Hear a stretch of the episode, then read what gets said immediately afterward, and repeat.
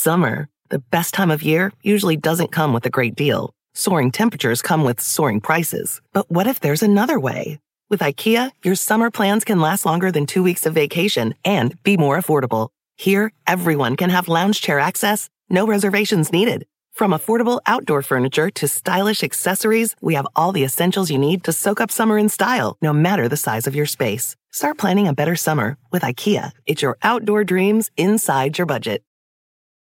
Go spread the word. When you get a fresh hot McCrispy from McDonald's and you can feel the heat coming through the bag, don't try to wait till you get home.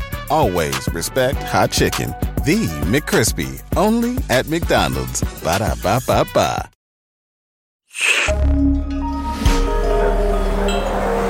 Listener supported. WNYC Studios. A content warning before we start.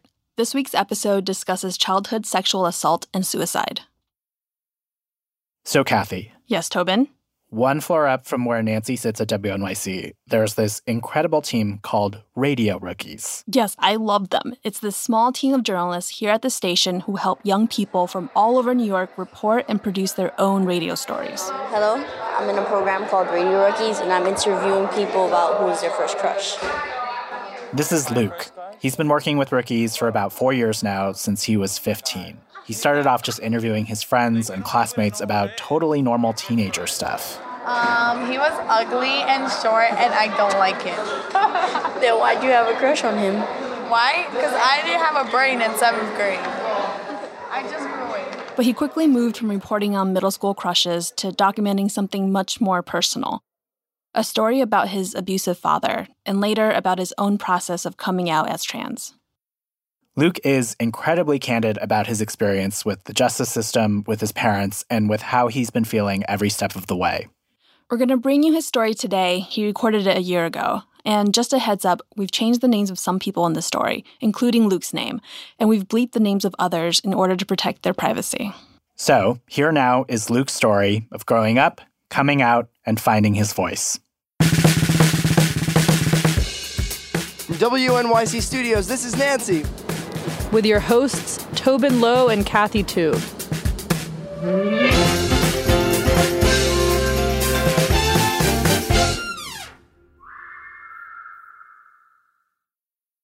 Growing up, I never wanted to be at home, so I always found reasons to leave. In high school, I spent my time at robotics, student government, National Honor Society, and taking college courses. At home, everyone was always arguing. My family has never really been there for me, so I don't talk to them. Instead, I talk to my friends, but I don't tell anyone everything. I pick and choose parts of my life to tell different friends. Like I've never spoken to my family about it or anything. Like Lola. Like it's kind of like I told her that my father had been sexually abusing me since I was in kindergarten. Part of the reason I told her is because I knew that she had family members try to touch her too, but she never told any adults. Never. Why don't you tell anyone? First, if my mother finds out, my cousin is dead. And it's embarrassing too, you know? Like, I don't want people to know what's been going on, some incesty stuff in my family and stuff, you know? Because aside from my cousin, my mother's boyfriend also, he also tried to hit on me and stuff too. I haven't told my mom about that either. Sometimes it's not worth telling people stuff that's only gonna bring more problems. Do you blame anyone for it? No, I don't blame anybody. You know, I can't. I mean, I could probably blame myself for my stepfather thing, for being too friendly with him. I probably would have led him the wrong way. But at the same time, you're a grown man. Why are you finding interest in a little girl? Like, what is wrong with you? I guess I blame myself a little bit for being weak minded and not being able to tell him no, or not being able to tell my mom the first time that it happened. But at the same time, I care so much about my mom's feelings to hurt her like that you know? I know. For a long time, I didn't tell my mom either because I knew she wasn't going to react well. She's an alcoholic, and whenever she's stressed out, she starts drinking. She picked up bad habits from my father before they split up when I was nine years old. Telling people wasn't going to change what my father did to me, so I kept it to myself. I thought I could live without anyone knowing. On my 15th birthday, the truth just slipped out. My godparents, their two kids, my aunt, cousins, mom, and sisters were all in the living room. There was Mexican music playing. There's always Mexican music playing at my house. My family sang to me. Then they shoved my face in the cake. That's Mexican tradition. And right after that, that's when I decided to finally tell them that my father used to touch me. I was apologizing and crying for not saying anything sooner. They told me it was okay. They tried to calm me down and put me to sleep.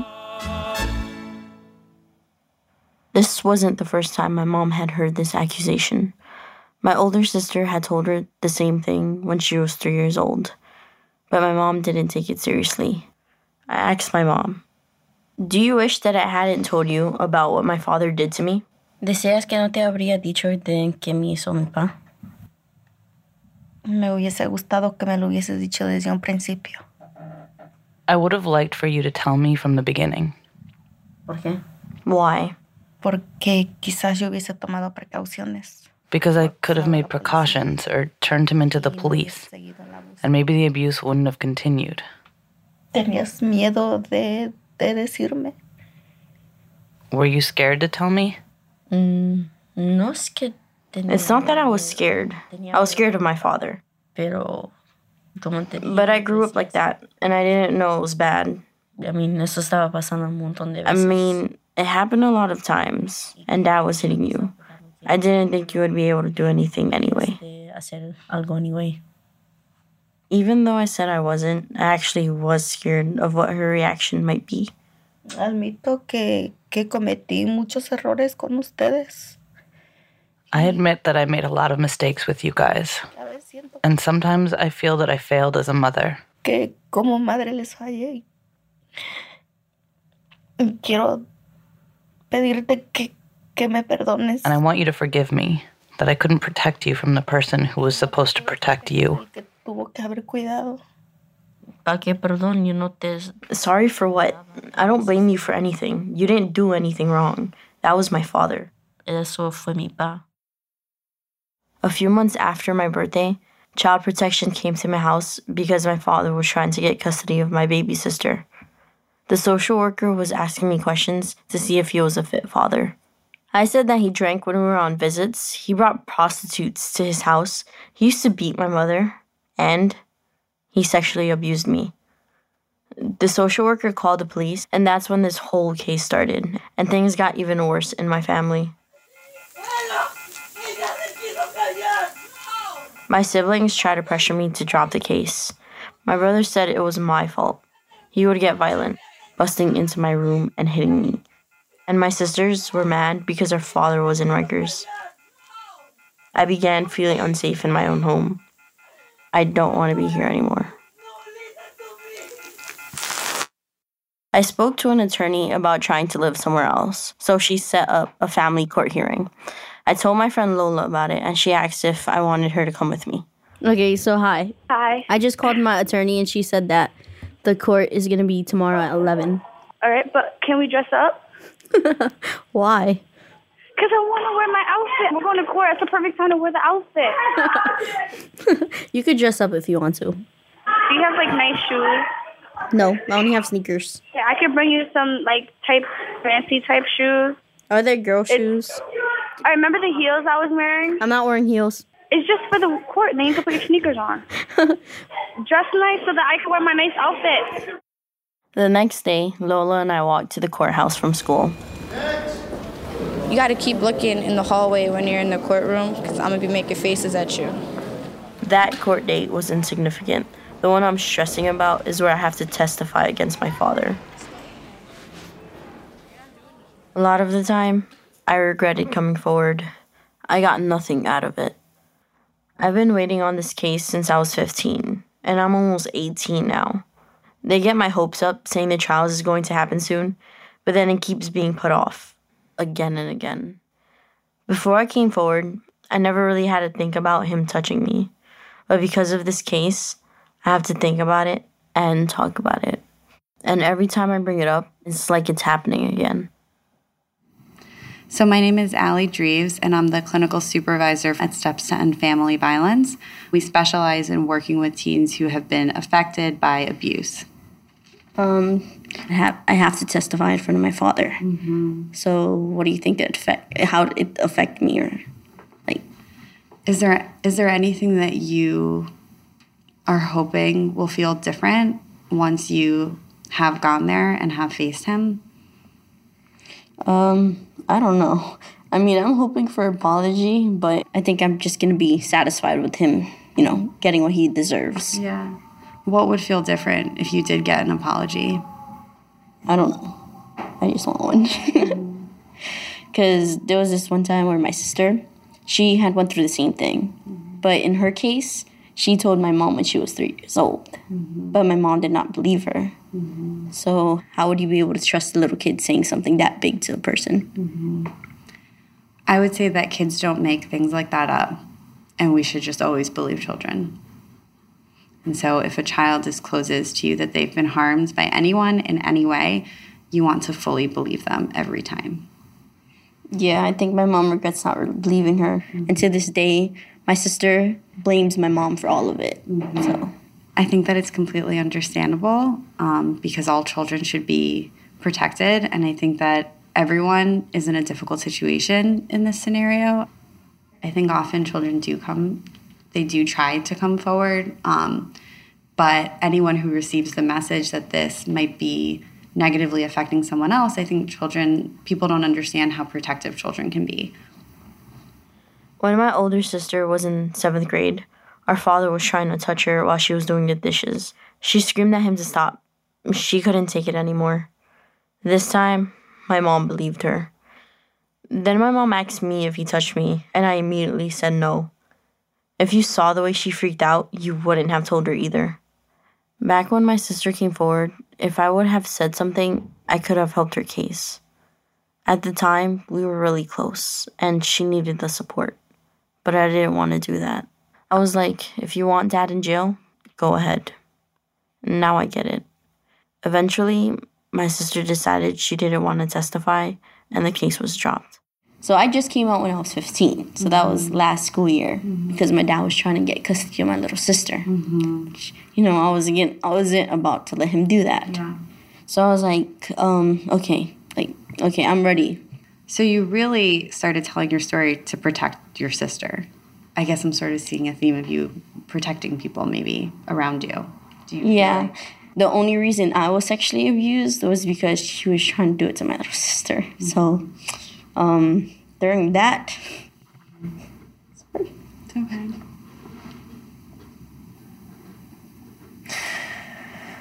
okay, so during the process, What's coming up for you now? um, well, I don't really like talking about it most of the time. So, yeah.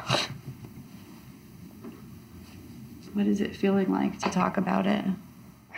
Um, I guess a lot of shame, I guess. I'm not saying anything sooner, so I guess that.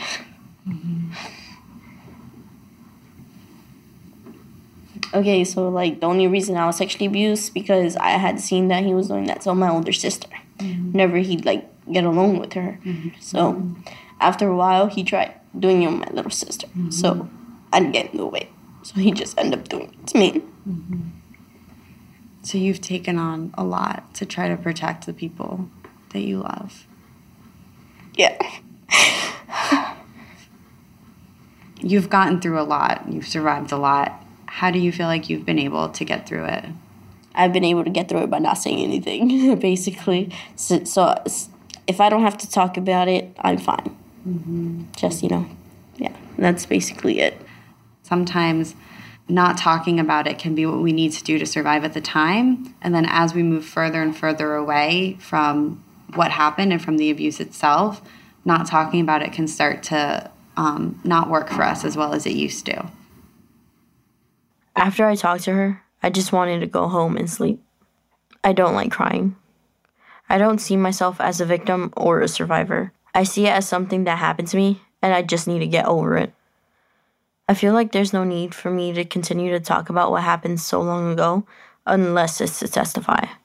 But I'm doing this story so people know that this actually happens to kids. I used to cry when it would come up, but now it's more of a conversation I can hold, like if we're talking about math. Hello? Hello? I'm starting my senior year of high school. Finally, I just hopefully that court case ends so I could have a whole year of just focusing on what's important rather than this court case. I recorded this in September of 2015. At that point, I had already been waiting a year and a half for my dad to go to trial. There's also robotics, college applications. I have to still study for my SATs. But senior year will be fun, hopefully. Almost every month since the case started, there's been a court date, and every time they decide to put the trial off. At the end of my senior year, there was still no one telling me why my case was taking so long. I wanted to ask someone who understands the legal system. Could you introduce yourself and uh, tell me about your career? Sure. My name is Marjorie Fisher. I was a prosecutor in New York City for 30 years. And I tried a lot of cases and I interviewed lots and lots of kids in my career where the case involved either child sexual abuse or physical abuse. She said that since this happened in Brooklyn, there are a lot of cases. It's one of the busiest court systems in the country, and there are just a few judges that actually do the trials. So waiting for years for cases to go to trial is normal. I just want to know how you're doing with all of this. Like, how does it get in the way of schoolwork? Is are you thinking about it a lot? Yes. How but, so? uh, I'm usually late for school. I oversleep a lot. Mm-hmm. Are you worried about the trial? Sort of. I mean, they said that we might lose the case only because it's only me testifying. Yeah. But once you get up there and start telling, yes, you may lose. That's always a risk. There could be a boatload full of evidence and you could still lose. But the important thing is that you had the courage to get up and do this. No, the important thing is winning. Me coming forward created even more tension in my house and in my life. And if I lose, it will also have been a waste of my time.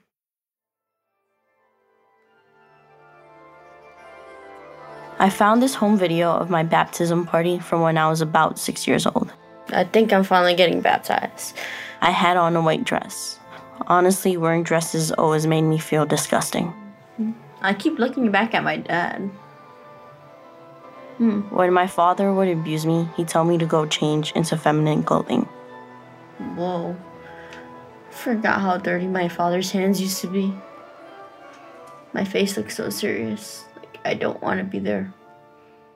What he did to me made me even more uncomfortable with my body than I already was. If I had the body I was meant to be in, this wouldn't have happened. Tinkle, tinkle, little star, how much? Sing it. Is the first family member I actually came out to. I wanted her to know that I'm not her aunt. Up above, so high. We were having a conversation, and I was like, I'm not a girl. She said, Yes, you are. I said, No, I'm a boy. She sighed and walked away. I told her she had to say Theo. She's four years old and doesn't really understand, but she at least knows that I'm Theo. That's all that matters for now.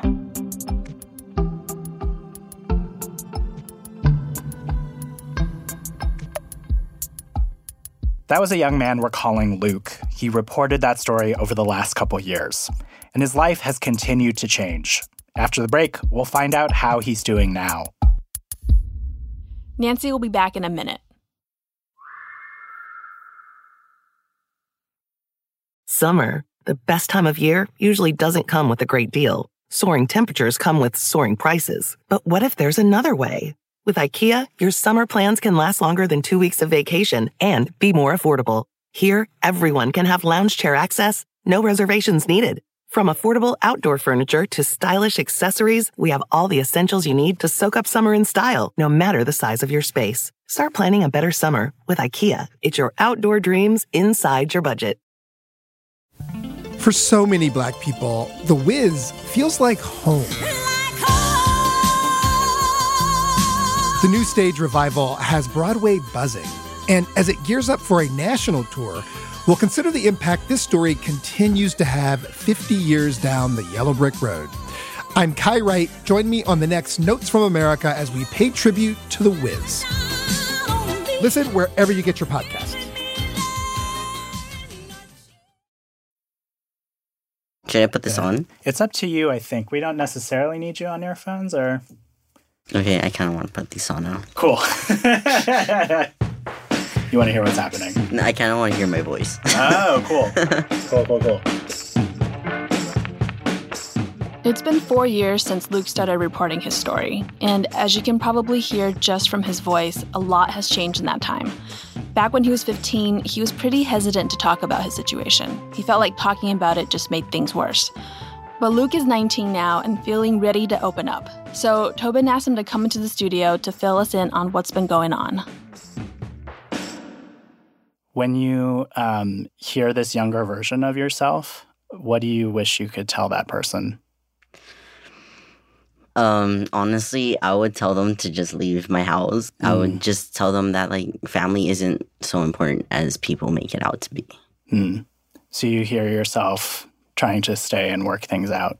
Yeah, because like when I, um I was living with my family, I didn't really do many of the things I wanted to because they held me back. I felt like maybe if I were to tell like my younger self just to leave and try and focus on making yourself better. Are you still living at your parents' house? No, I left um my mom after I graduated once I turned 17. I couldn't really be there. My Mhm. mom wasn't very supportive of me medically transitioning and I could not be around her. Hmm.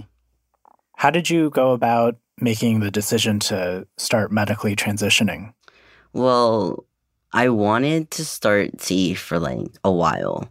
And on my senior year, I really wanted to start then. So I had to ask my mom, but she said no. And and then because she didn't allow me to start T, she gave me she gave me a choice. She was like, "You can get pregnant right now, have a kid, and then by all means, I'll let you take hormones."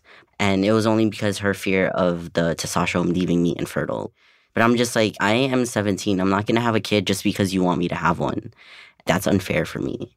So once I graduated, I left and went to AFC. It's uh, a Ali Forney Center. They help LGBT homeless youth. And they also really couldn't really help me start T again. Like I have to be 18. So even though I had left home, I had to wait until I was 18 to make the decision on my own with like obviously doctor's consent. Yeah. So I had to wait until I turned 18. I guess I'm just curious what did it feel like when your mom offered you this extreme ultimatum? Yes. What did that moment feel like?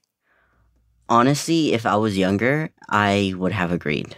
If I was like 15, I would have agreed with those conditions because at least I like 15 to 16, I'd be pregnant, right? Mhm. 16 to 18, I'd be able to start on T. And from there, it'd have a huge impact on a person of that age. So I would have agreed. But since I was already 17, if I would have gotten pregnant at that point, it would have passed my 18 year mark. So it was not convenient for me. I could have just said, I did say no and just waited until I was 18 to make that decision on my own. Yeah. Yeah. So you fought so hard for this moment of like being able to, you know, be on testosterone. What did it feel like the first time you were able to administer it to yourself?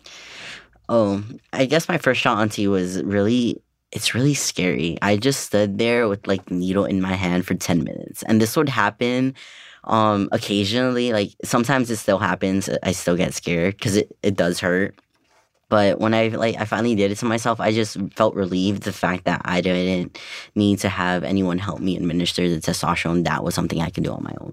Like you were free of your family, you were free yeah, of like I didn't need anyone to be who I want to be. Right.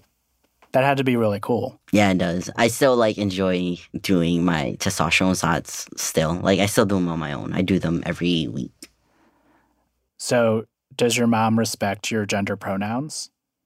Um, it's been maybe like two, three years now since I came out to my mom, and now she does. Like she's slowly starting to accept the fact that I am her son. Like I went to visit her two weeks ago, and it was this store that they've known me since I was 10, but they didn't recognize me at all. So then they asked her, like, how many kids do you have again? Because, like, genuinely confused. And she finally said four boys and three girls, which, well, that kind of made me happy because she She included you yeah in the she included me in the accountant boys and that was uh, very validating. And then she was like yeah this is my son. She slowly started to like when she's introducing me she stops using my dead name. She stops referring to me as her daughter.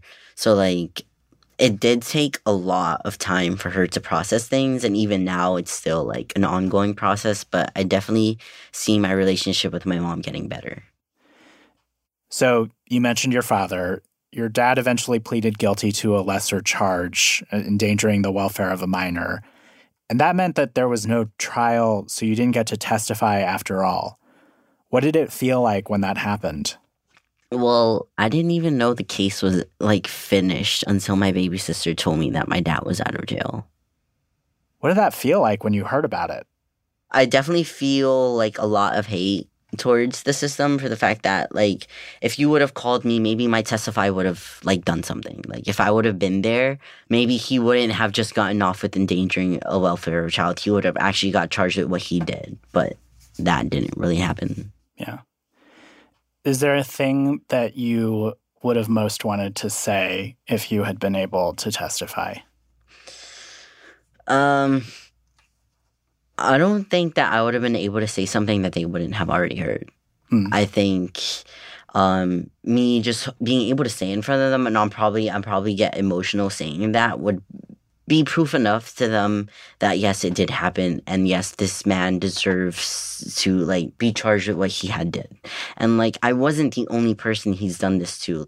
So like this is an ongoing problem. And honestly i don't see him getting better he doesn't deserve to be out with society he it is definitely not safe for people to be around him Do you ever worry about encountering him when you're like just out and about? I do have a restraining order. A few months ago, I live in the area where I usually grew up, and I guess that's the area where he chose back to live because I had to go to the bank to open up a stain account, and I saw him there, and that Ah. was like a few months ago. So that was like two, three years like of me and him not having seen each other. But I feel like he didn't recognize me either. Wow. But I don't want him to know that I am trans. To be honest, I don't want you to know that you have a son. Like, I don't want you in my life. You don't have a son. I am nothing to you at all. Who have been the people who have seen you the most clearly and sort of been with you in everything that's happened in the last couple of years? Um, honestly, my wife, she was there for the like a huge chunk of it. Like, I went to AFC. I didn't meet her maybe like a few months after I left home. And, you know, we started this relationship and she was always there with me. So I always had someone. So she was like a huge emotional support for me. Um, what was your wife's name? Uh, my wife's name was Jane. She went by a bunch of names though. She like she also experimented with Karen. She was I was calling her Rose at one point, but Jane was definitely something like that was her official legal name when she changed it. How did y'all meet? Uh, we met through a trans group. We were just sitting around and like I don't really like to talk to many people at first, so usually I just show in the groups and feel out people. And she seemed pretty like chill. She like the way she presents herself and the way she spoke. She definitely was someone with a certain amount of intellect that I wanted to like talk to. So that's how I started talking to her. Things ended up getting serious, and like she ended up being my girlfriend. We are the crystal gems. We'll always save the day. And if you think we can't, we'll always find a way. Why the people of this world believe in Steven Universe is amethyst. You're trash, son. then why are you dating me? You're not trash. Is there anything else you want to say? I love you. I love you.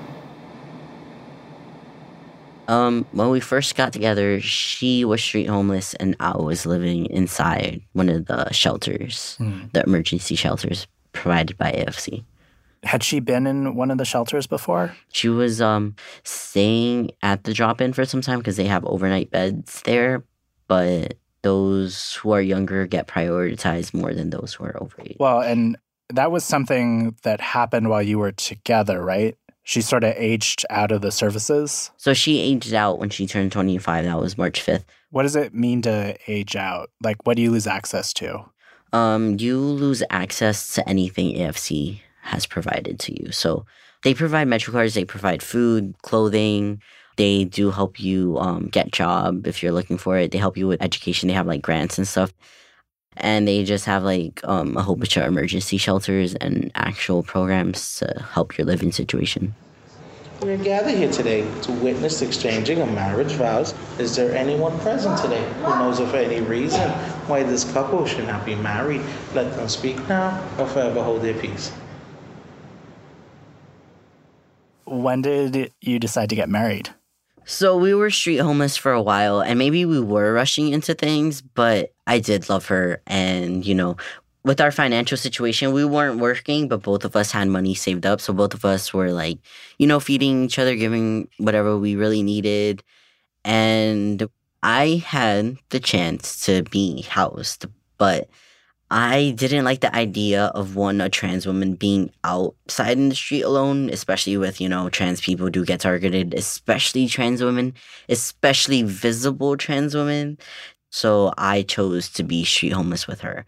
So there's like different steps, you know, to get out of the situation. And one of them, we couldn't obviously afford to pay rent, but there are housing opportunities. But these housing opportunities are restricted so you have to be blood related or you have to have like uh, be married or domestic partnership but the more like time i spent with her the more i was like so why don't we just get married so because of us being married we were able to no longer be in the street which was like a huge thing for both of us right um jane has has passed away yes if you're comfortable talking about it, um, how did how did you find out that she had died? So, um, as a trans person, you know, you have gender dysphoria, and at a certain extent, some trans people do experience depression because of it. So, um, her dysphoria caused her severe amounts of depression, and her parents didn't accept her. None of her family did. So um, she always had, she definitely self harmed in the past. She started around like the age of eight. So it wasn't something new. Like when I started dating, it was something I was already aware of. So um, she did end up committing suicide because, you know, at that moment she was alone. All she had was me. So she just gave up. First, I want to say I'm so sorry this happened. I yeah, I guess I'm just curious like has has the feeling about it changed at all in the year since it happened?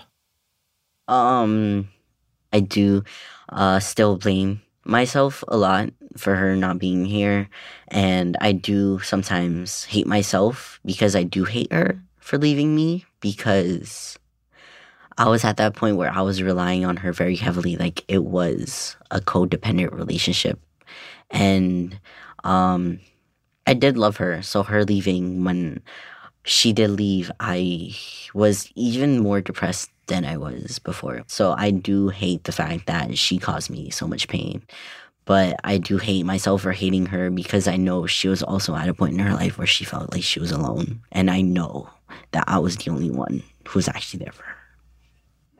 And like at least I know I have other people I can count on. But she she had no one. Hmm.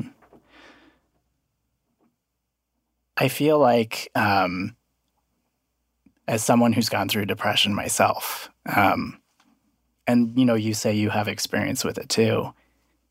There's something about it that is so outside of anyone else's control. Do you know what I mean? Yeah, I know. I've definitely like been trying to get better on my own. It's just it's it's been really hard. I'm definitely like uh taking the steps to get out of my depression. Mm you've been through so much transformation in the last couple of years and you know a lot of stuff has happened what what are the moments that you feel most like yourself honestly i'm at that point like i i do have a boyfriend now since yesterday so let, let's make it clear it's very recent hey. um so aside from that, I spent like an almost more than an entire year just alone trying to uh, just be me. Um, honestly, I can't tell you only because I'm still like I guess at that age where I'm trying to figure out who I am as a person. So it's just it's really hard, especially because like I do have a lot of anxiety being out. I don't really like going outside on my own very often. So it's like I'm guess I'm still trying to get to that point where I'm like fully know and understand myself. Yeah, totally. Well, I really appreciate you coming in to talk with me. No problem. I definitely do um, enjoy, you know, talking to people. Also, it definitely helps me talking about stuff. So I do appreciate you having me here.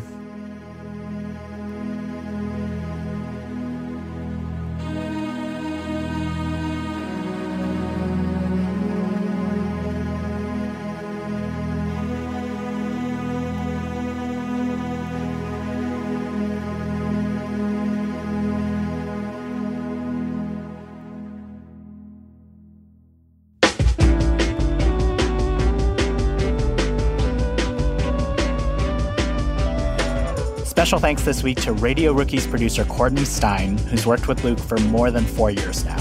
You can learn more about Radio Rookies and the Ali Forney Center, which he mentioned, at nancypodcast.org. And now, credits time. Our producer, Matt Collette. Production fellow, Temi Fagbenle. Sound designer, Jeremy Bloom. Editor, Jenny Lawton. Executive producer, Paula Szuchman. I'm Kathy Tu. I'm Tobin Low. And Nancy is a production of WNYC Studios.